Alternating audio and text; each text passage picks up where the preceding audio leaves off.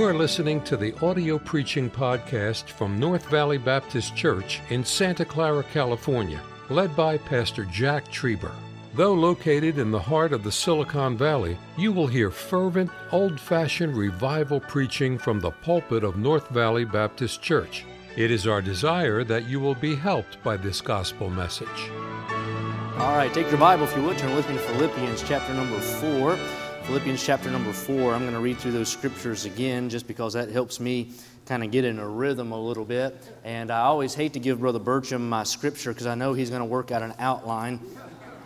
And he's going to pray through that outline and it's going to get all over my sermon. But anyway, he did not do that tonight, though he did have an outline, and I elbowed my wife in the middle of prayer and said, I told you he was going to do that. But I'm honored to preach tonight and appreciate the opportunity. And uh,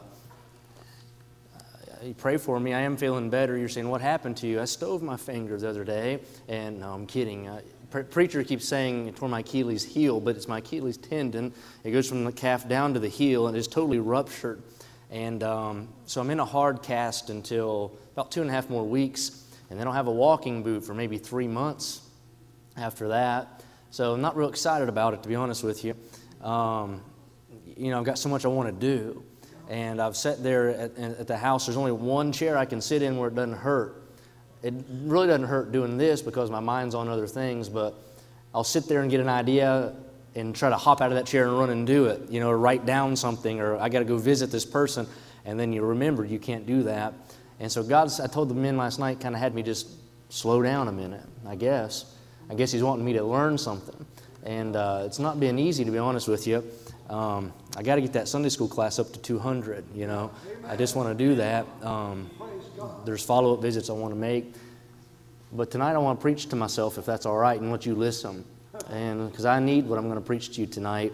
Philippians chapter 4, verse number 1, don't have to stand. The Bible says, Therefore, my brethren, by the way, I wrote in the margin of my Bible, this is the pastor's heart and the pastor's hope for his people.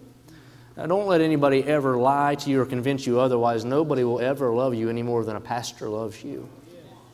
He says, My brethren, but look what he calls them dearly beloved and longed for, my joy and crown.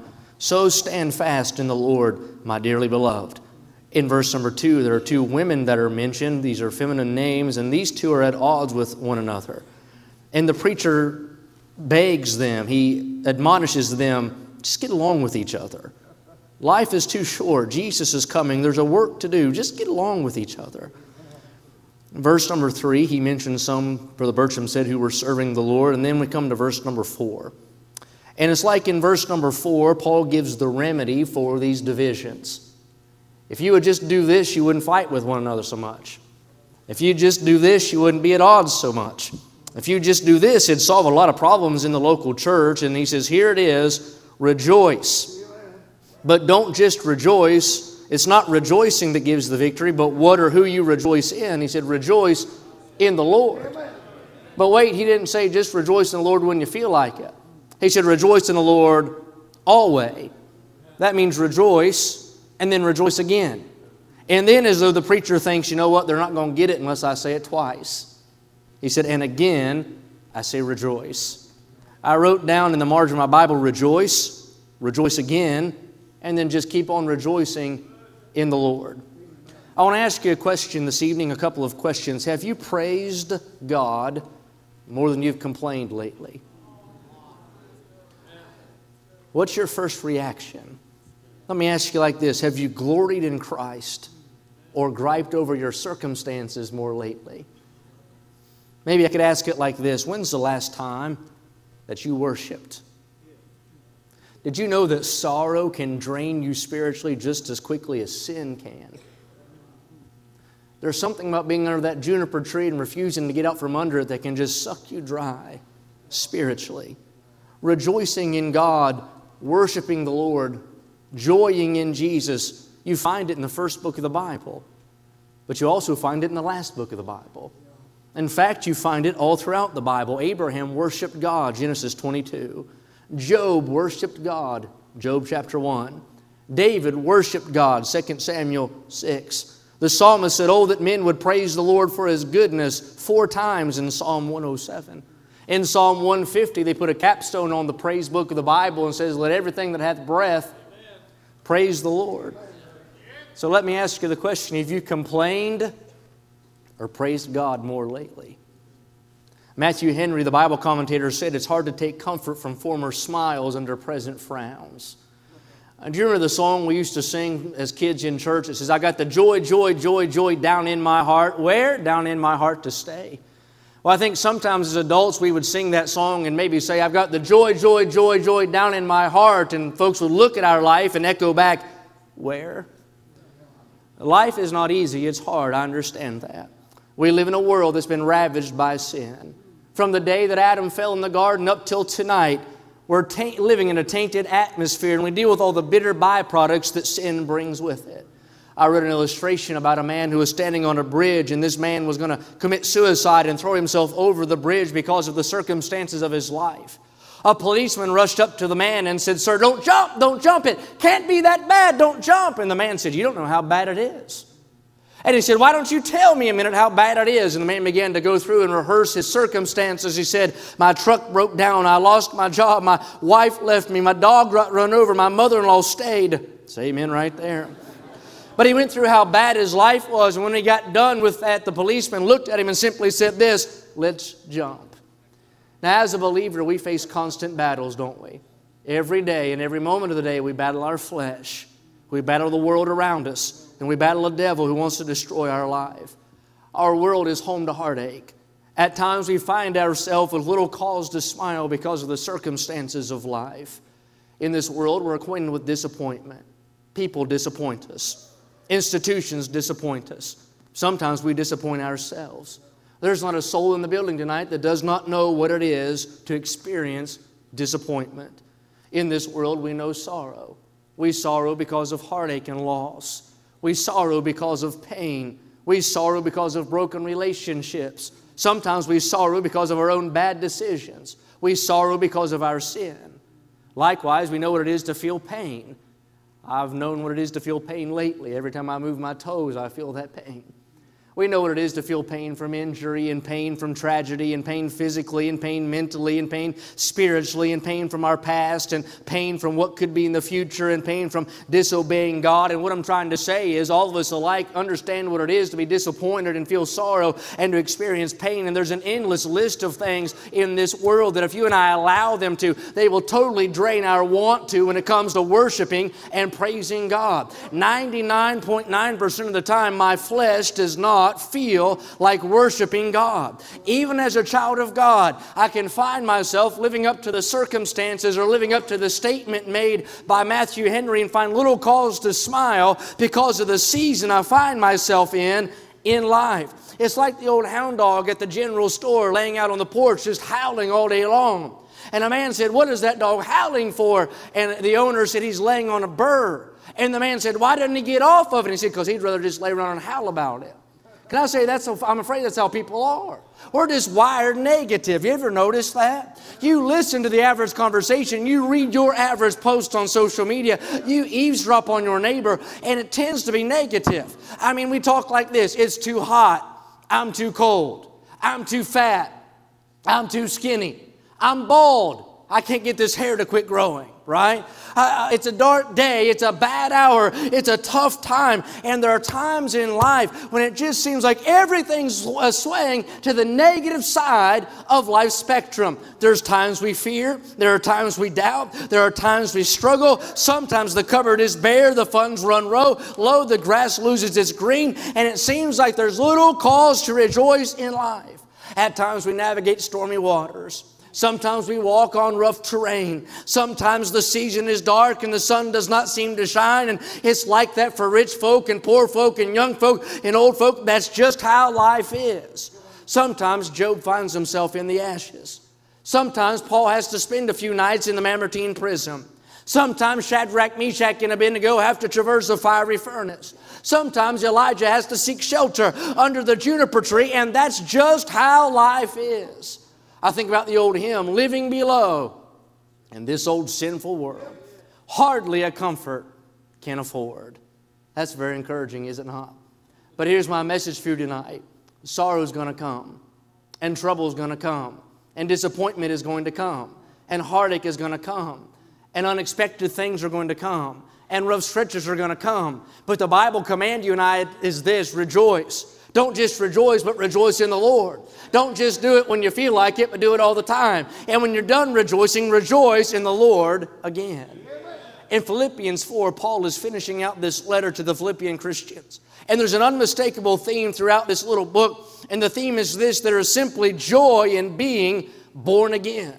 And can I say that if you can't drop your bucket down in the well of your own salvation and draw at least an ounce or two of joy out, you might want to make sure you've got the well and the water to begin with. Can I say if God didn't do anything else for me or anything else for you than to save our soul from hell, we've got reason to rejoice until we see Jesus face to face. Paul is almost like a coach rallying his team at halftime or like a general trying to charge his soldiers to make a final onslaught upon the enemy. And he says, regardless of the circumstances that life might place in your pathway, you and I that are saved can still have joy unspeakable and full of glory. For the child of God, our joy is not contingent upon circumstances. Our joy is not conditioned upon atmosphere. Our joy is not based upon what happens externally, but our joy is steadfast. Our joy joy is unconditional. Our joy is constant because our joy is not anchored in that which is temporal. Our joy is fast and fast in that which is eternal. Whether in prison or free, mountain or valley, sunshine or shadow, the Christian has the ability to have joy regardless of the circumstances. Our joy is not anchored in things, our joy is anchored in a person. There is a song in my heart today, something I've never had. Jesus has taken my sins away, and oh, say, but I'm glad. And what Paul is saying, whether you're blessed or in bonds, you and I, as saved individuals, can have joy. Now, in chapter 4, verse 4, we find that exclamation point. And I said it's almost like Paul, being the preacher that he was, thought they're not listening, and I got to say it twice. Some of you wonder, why does he keep saying the same thing over and over again? I'm not going to tell you, but it's because you don't listen. No, I'm just kidding. So Paul makes the statement and he emphasizes it and says, Rejoice in the Lord always. And again, I say, Rejoice. Now it's almost like Paul is saying this. Paul is saying, Christian, life is going to change and circumstances are going to change, and situations are going to change, and people are going to change, and even churches are going to change, and the nation you live in is going to change. And if you fasten your existence and you anchor your hope and you fasten your joy in that which is fickle and falling and frail and given to constant change, you're going to live a miserable, defeated, unfruitful, and unstable Christian life. You say, How can you do it? Paul had been beaten, yet he had joy. Paul had been shipwrecked and yet he had joy. Paul had been hated and forsaken and yet he had joy. You say, Paul, how? In the hospital, how can I have joy? In financial fallout, how can I have joy? In tragedy and sorrow, how can I have joy? And I think he would respond and say this here's what you and I do. You cannot fix your focus, you cannot anchor your existence on that here below. You cannot fasten your happiness, your joy on that which is fleeting and falling and that which will fail. You've got to look above that which is given to change, above that which is given to being different day by day, and look above it and see Jesus on his throne. You've got to set your affections on things above. You've got to fix your hope on things above. You've got to set your vision on things above. Don't get wrapped up on things that you can't control and let things you can't control control you. But wrap yourself up in He which is in control. Joy on the inside, Jesus. Anchor your joy in Him. Here's what He's saying escort your trouble to Jesus, introduce it to Jesus. Escort your circumstance to Jesus and introduce it to Jesus. Escort your depression, your, dis- your discouragement to Jesus and introduce that to Jesus. And if you're going to stay in that realm of rejoicing and keep your want to to worship God where it's supposed to be according to the Word of God, you've got to get your eyes off of people, places, things, and get your eyes on the Lord, and you can rejoice even in a prison cell. In sorrow, you can rejoice. In broken times, you can rejoice. In hardship, you can rejoice. Throughout the day, every day, Paul is saying, Remember to rejoice, then rejoice again, then rejoice again, then take another lap and just keep on rejoicing in the Lord. I read a statement that said, Man likes to count his troubles, but he doesn't like to count his joys. Isn't that so true? Have you ever listened to the average testimony in the average Baptist church? If you don't have prescription pills, you'll get on them after going through a testimony service. It's the most depressing thing I've ever witnessed in my life. The preacher, so optimistic, will make the mistake thinking his people want to encourage his heart, and he'll get in the pulpit and say, Does anybody have a testimony? And somebody will raise a frail, shaking hand and say, Pray for me, first thing out of their mouth. I don't feel like being in church. In fact, I think I've got a, the coronavirus. But anyway, I mean, just, of course, they do this after handshaking time. That's not a testimony. Hello. That doesn't encourage us whatsoever. But you listen to the average person's test, it always leans toward the negative. We emphasize the negative and de emphasize that which is positive. And people come walking into church like a spiritual Eeyore with that black cloud over their head, lightning bolts flashing. I mean, their lip dragging the ground, their shoulders stooped, feet shuffling, singing victory in Jesus like they can't even win a game of checkers. They walk in like they've been sentenced to salvation in house arrest in a mansion on streets of gold. They have to go to uh, live with God as long as God's going to live. They They've been sentenced to being saved, doomed to forgiveness, punished to amazing grace, and they're miserable on the march towards Zion. And then they wonder, I don't know, why nobody wants to come to my church. I wouldn't want what you have either. It looks terminal, not eternal. I mean, think about it. That's just how we are. B.R. Lakin was talking to a man that was a pessimist, and the pe- he said, How are you doing? And the pessimist said, I'm doing bad because I know I'm going to get worse. Can I say, nobody can steal your joy but you can give it away. And you and I live in a world that is rampant with joy killers. There's no shortage of events and emotions and experiences that stand at your door ready to rob you, if you'll let it, of your joy. The reason for most Christians being so schizophrenic spiritually, in and out, up and down, on and off, black and white, one day they're on fire, next day they're smoking in the parking lot. Say amen right there. You say, why is that? Because we try to base our existence on happiness and not anchor it in joy. Now, you already know this happiness is based on what happens to me. Here's how we operate, and here's why we're so fickle. I got a job. Woo! Sorry, some of you never heard me shout in church before. I got a job. Woo! Oh man, they want me to get there at 6 a.m. I got a car. Hallelujah. Then the first payment comes. I just don't know how I'm going to make this payment. We have a baby, prayed and prayed for a baby. God's so good. Oh, it's a teenager. You know, that was the best hamburger I've ever had. My jeans don't fit. I just don't think I can make it to prayer meeting. It never rains, it won't quit raining. Thank God it's finally sunny. Oh, this sunburn is killing me. Preacher, I can't come to soul winning. I know it's I love my church, but I think I have skin cancer. And we find ourselves overwhelmed because we're anchoring our hope, our existence, our joy in that which is given to change. And the remedy for all this, Paul says, don't just rejoice. That's a waste of time. You've got to rejoice in the right thing. Rejoice in the Lord. For the Christian, it's imperative that remember to rejoice, but also remember who we rejoice in. I thought about this the world has happy hour. And what that means is they belly up to a bar somewhere and blow their paycheck and get drunk out of their mind and do things they'll regret the next day and say, Well, that was happy hour. And they act like it's a good time and pay to do it. And you, you and I get joy for free all day long and act miserable. Trials come and heartaches come and trouble comes and disappointment comes. But here's my concern what do you do when it comes? And I've had to learn this lesson. I can't base my existence on happiness, that is conditional. I've got to anchor my existence in Jesus, and then the joy well can spring up continually. He never changes. I like a rejoicing Christian, don't you? I just like a rejoicing Christian. I enjoy that. Charles Spurgeon said that there's a great medicinal quality to joy. What's he saying? It'll grease your squeak. Hello? That's good country English. That'll help you. I like it. You say, why do you like it? Because rejoicing Christians aren't bitter all the time. Rejoicing Christians aren't critical about everything that happens. Rejoicing Christians aren't contentious. Rejoicing Christians aren't church splitters. It's hard to be a skeptic and a shouter at the same time. It's hard to be a scorner and a worshiper at the same time.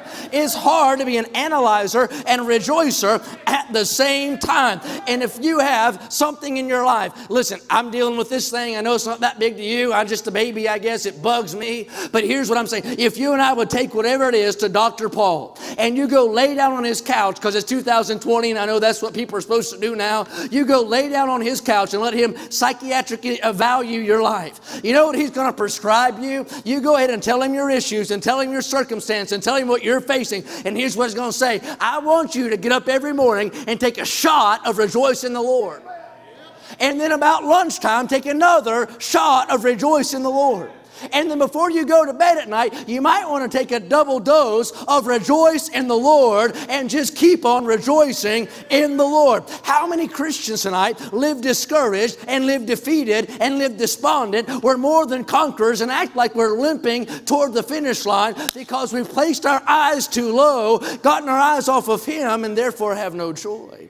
If Daniel can rejoice in a lion's den, we can rejoice in a padded pew.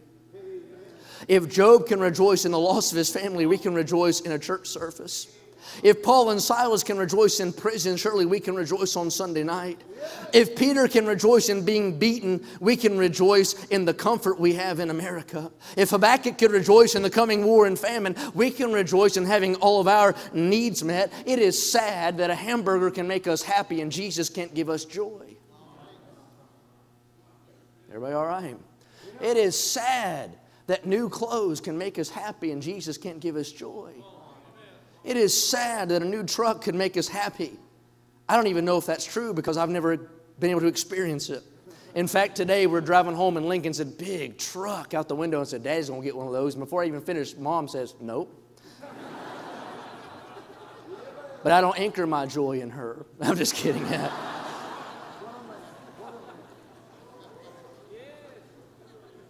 You can't tie your joy to what God is doing. You've got to tie your joy to who God is.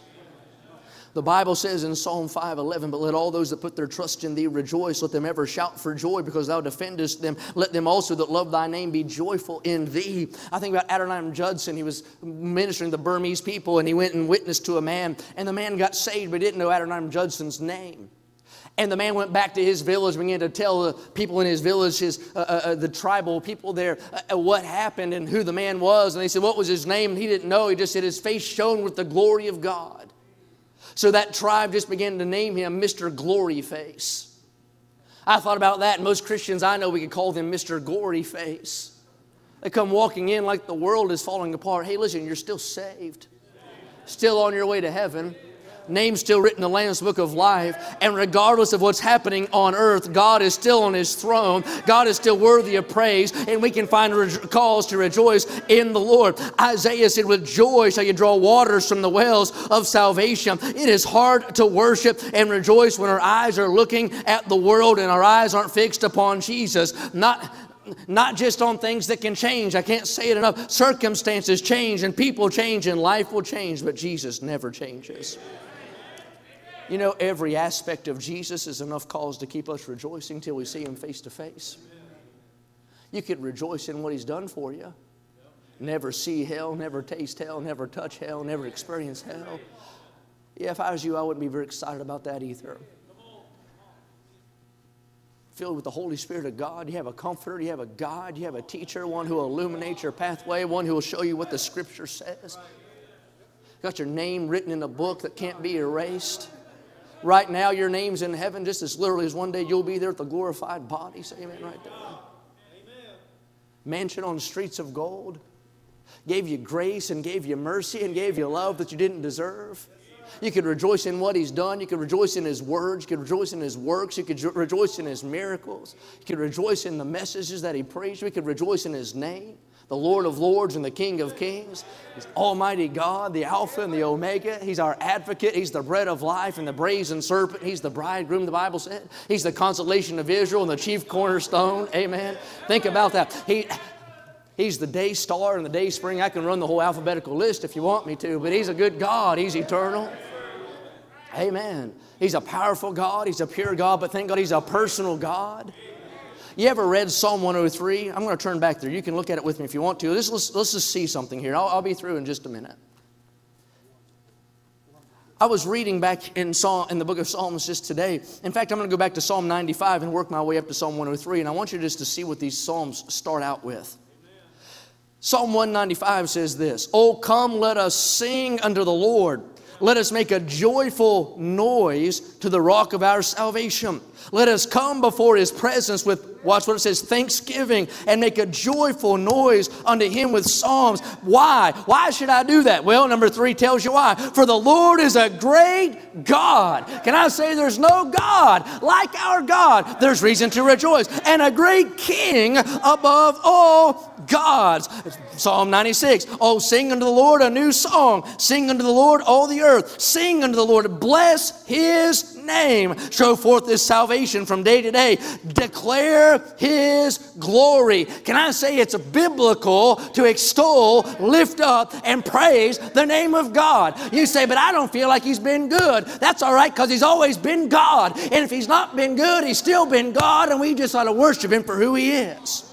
Psalm 97 The Lord reigneth, let the earth rejoice, let the multitude of isles be glad thereof. Psalm 98 Oh, sing unto the Lord a new song. Why? For he hath done marvelous things. Psalm 99, the Lord reigneth. Verse number two, the Lord is great. Verse number three, let them praise thy great and terrible name, for it is holy. Verse number five, exalt ye the Lord our God and worship at his footstool, for he is holy. Psalm 100, make a joyful, I'm feeling better already. It's amazing when you quit thinking about yourself and your circumstances and think about your Savior, how it'll make you smile and maybe even a shout will squeak out if you're not careful.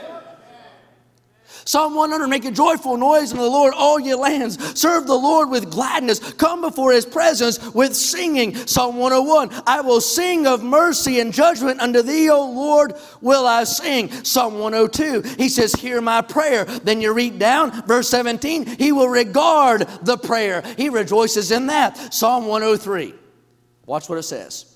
Bless the Lord, O my soul. Now, here's what I want to do I want to challenge you. Now, let me be less spiritual. I'm going to dare you tonight. Go home. Just go home. Don't do it in public because I don't want to ruin your testimony. But go home and read Psalm 103 in a private place. You don't want your wife to hear you, sir. And don't let your husband hear you. But just read.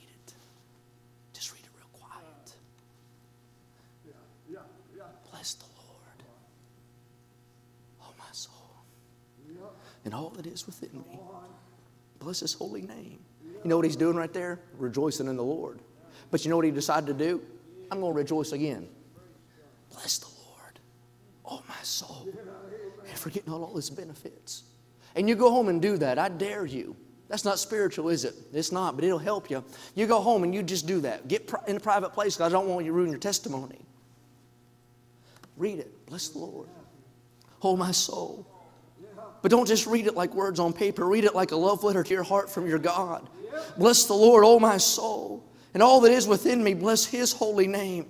Let me rejoice in the Lord again. Bless the Lord, O my soul, and forget not all his benefits, who forgiveth all thine iniquities, who healeth all thy diseases, who redeemeth thy life from destruction, who crowneth thee with loving kindness and tender mercies, who satisfieth thy mouth with good things, so that thy youth is renewed like the eagles. And before long, you're going to shout on purpose, and you're going to quit whispering, and you're going to say, Bless the Lord, O my soul, and all that is within me. Bless his holy name name. Bless the Lord, oh my soul, and forget not all of his benefits. And then you start naming the benefits. He saved me. He supplies my needs. He sustains me every day. He put food on my table and shoes on my feet and clothes on my back. Bless the Lord, oh my soul. He gave me a house to live in, a bed to sleep in, cars to drive, a place to serve. He gave me a wife and a child. Bless the Lord, oh my soul. He gives me forgiveness every day. Thank God He gives me mercies that are new and fresh every morning.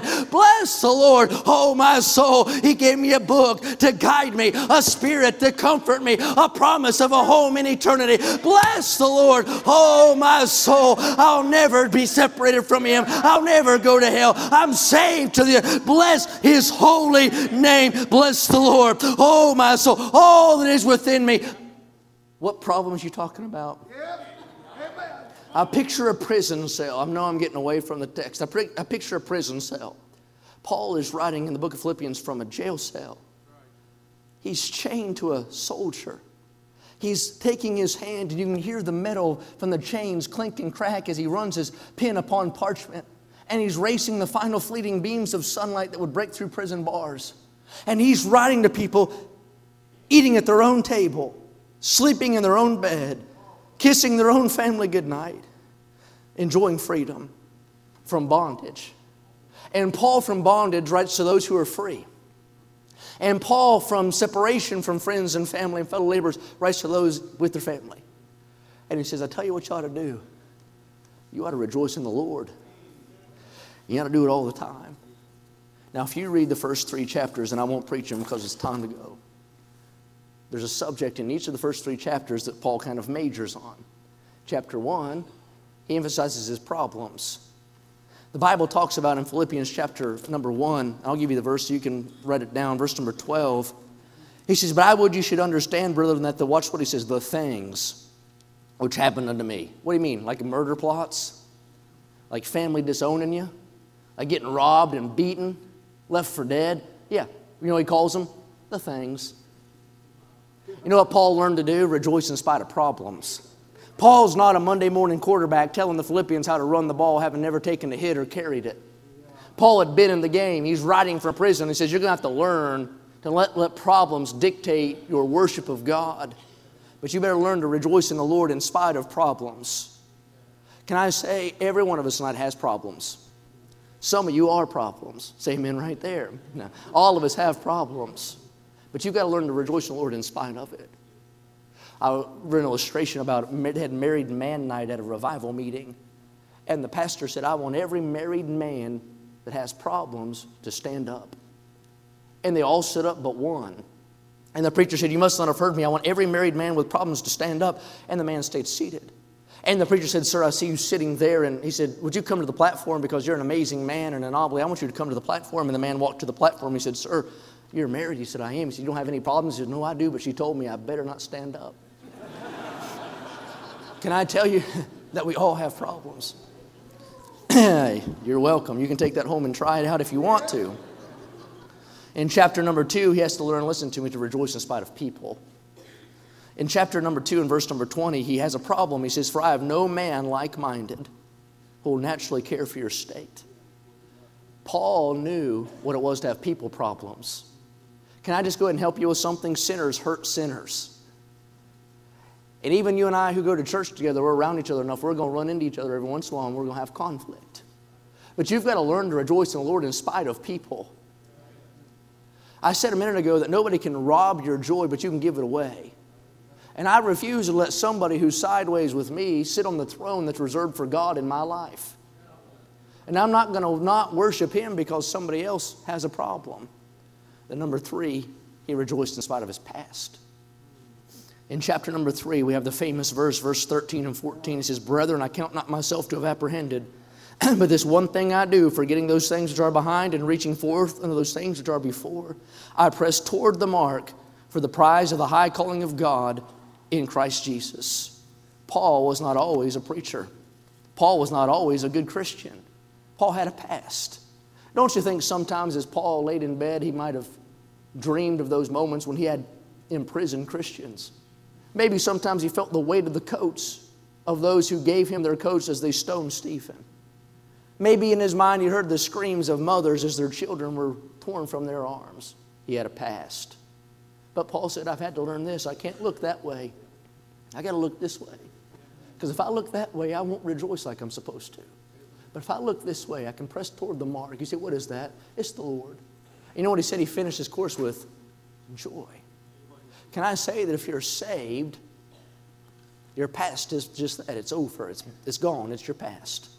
And you don't have to sit on the sideline and ride the pine for Jesus and never say amen or serve or rejoice because of what you were. Thank God it's gone. In Hebrews 11, I've talked about this in, in our Sunday school class. In Hebrews 11, there's a whole list of folks we call heroes of the faith, and all of them were sinners. Some of them got drunk, some of them committed adultery and fornication, others did other things. But none of that's mentioned, only the good. You know why? Because in chapter number 10, God promised, I'll remember their sin No more. And tonight, if you're saved, can I say God didn't just wipe your slate clean? He took your slate, tore it up, and threw it away. And you got to learn to rejoice in spite of your past. I see a prison cell. There's a little old man in it, ugly fella, stumped over, poor eyesight, eating food not fit for rats, muck up to his kneecaps maybe. And yet he's singing, There's joy unspeakable and full of glory. The half has never yet been told. And even in a prison cell, he was as free as he could be because he rejoiced in the Lord. I want to ask you a question tonight. We're done. Have you complained or praised God more lately? When's the last time you worshiped? Have you griped over your circumstances or gloried in Christ more lately? I promise it'll help you. Thank you for listening to the audio preaching podcast from North Valley Baptist Church in Santa Clara, California, led by Pastor Jack Trieber. For more information about our ministry or to find out how to get in contact with us, visit our website at nvbc.org. May God bless you as you serve Him this week.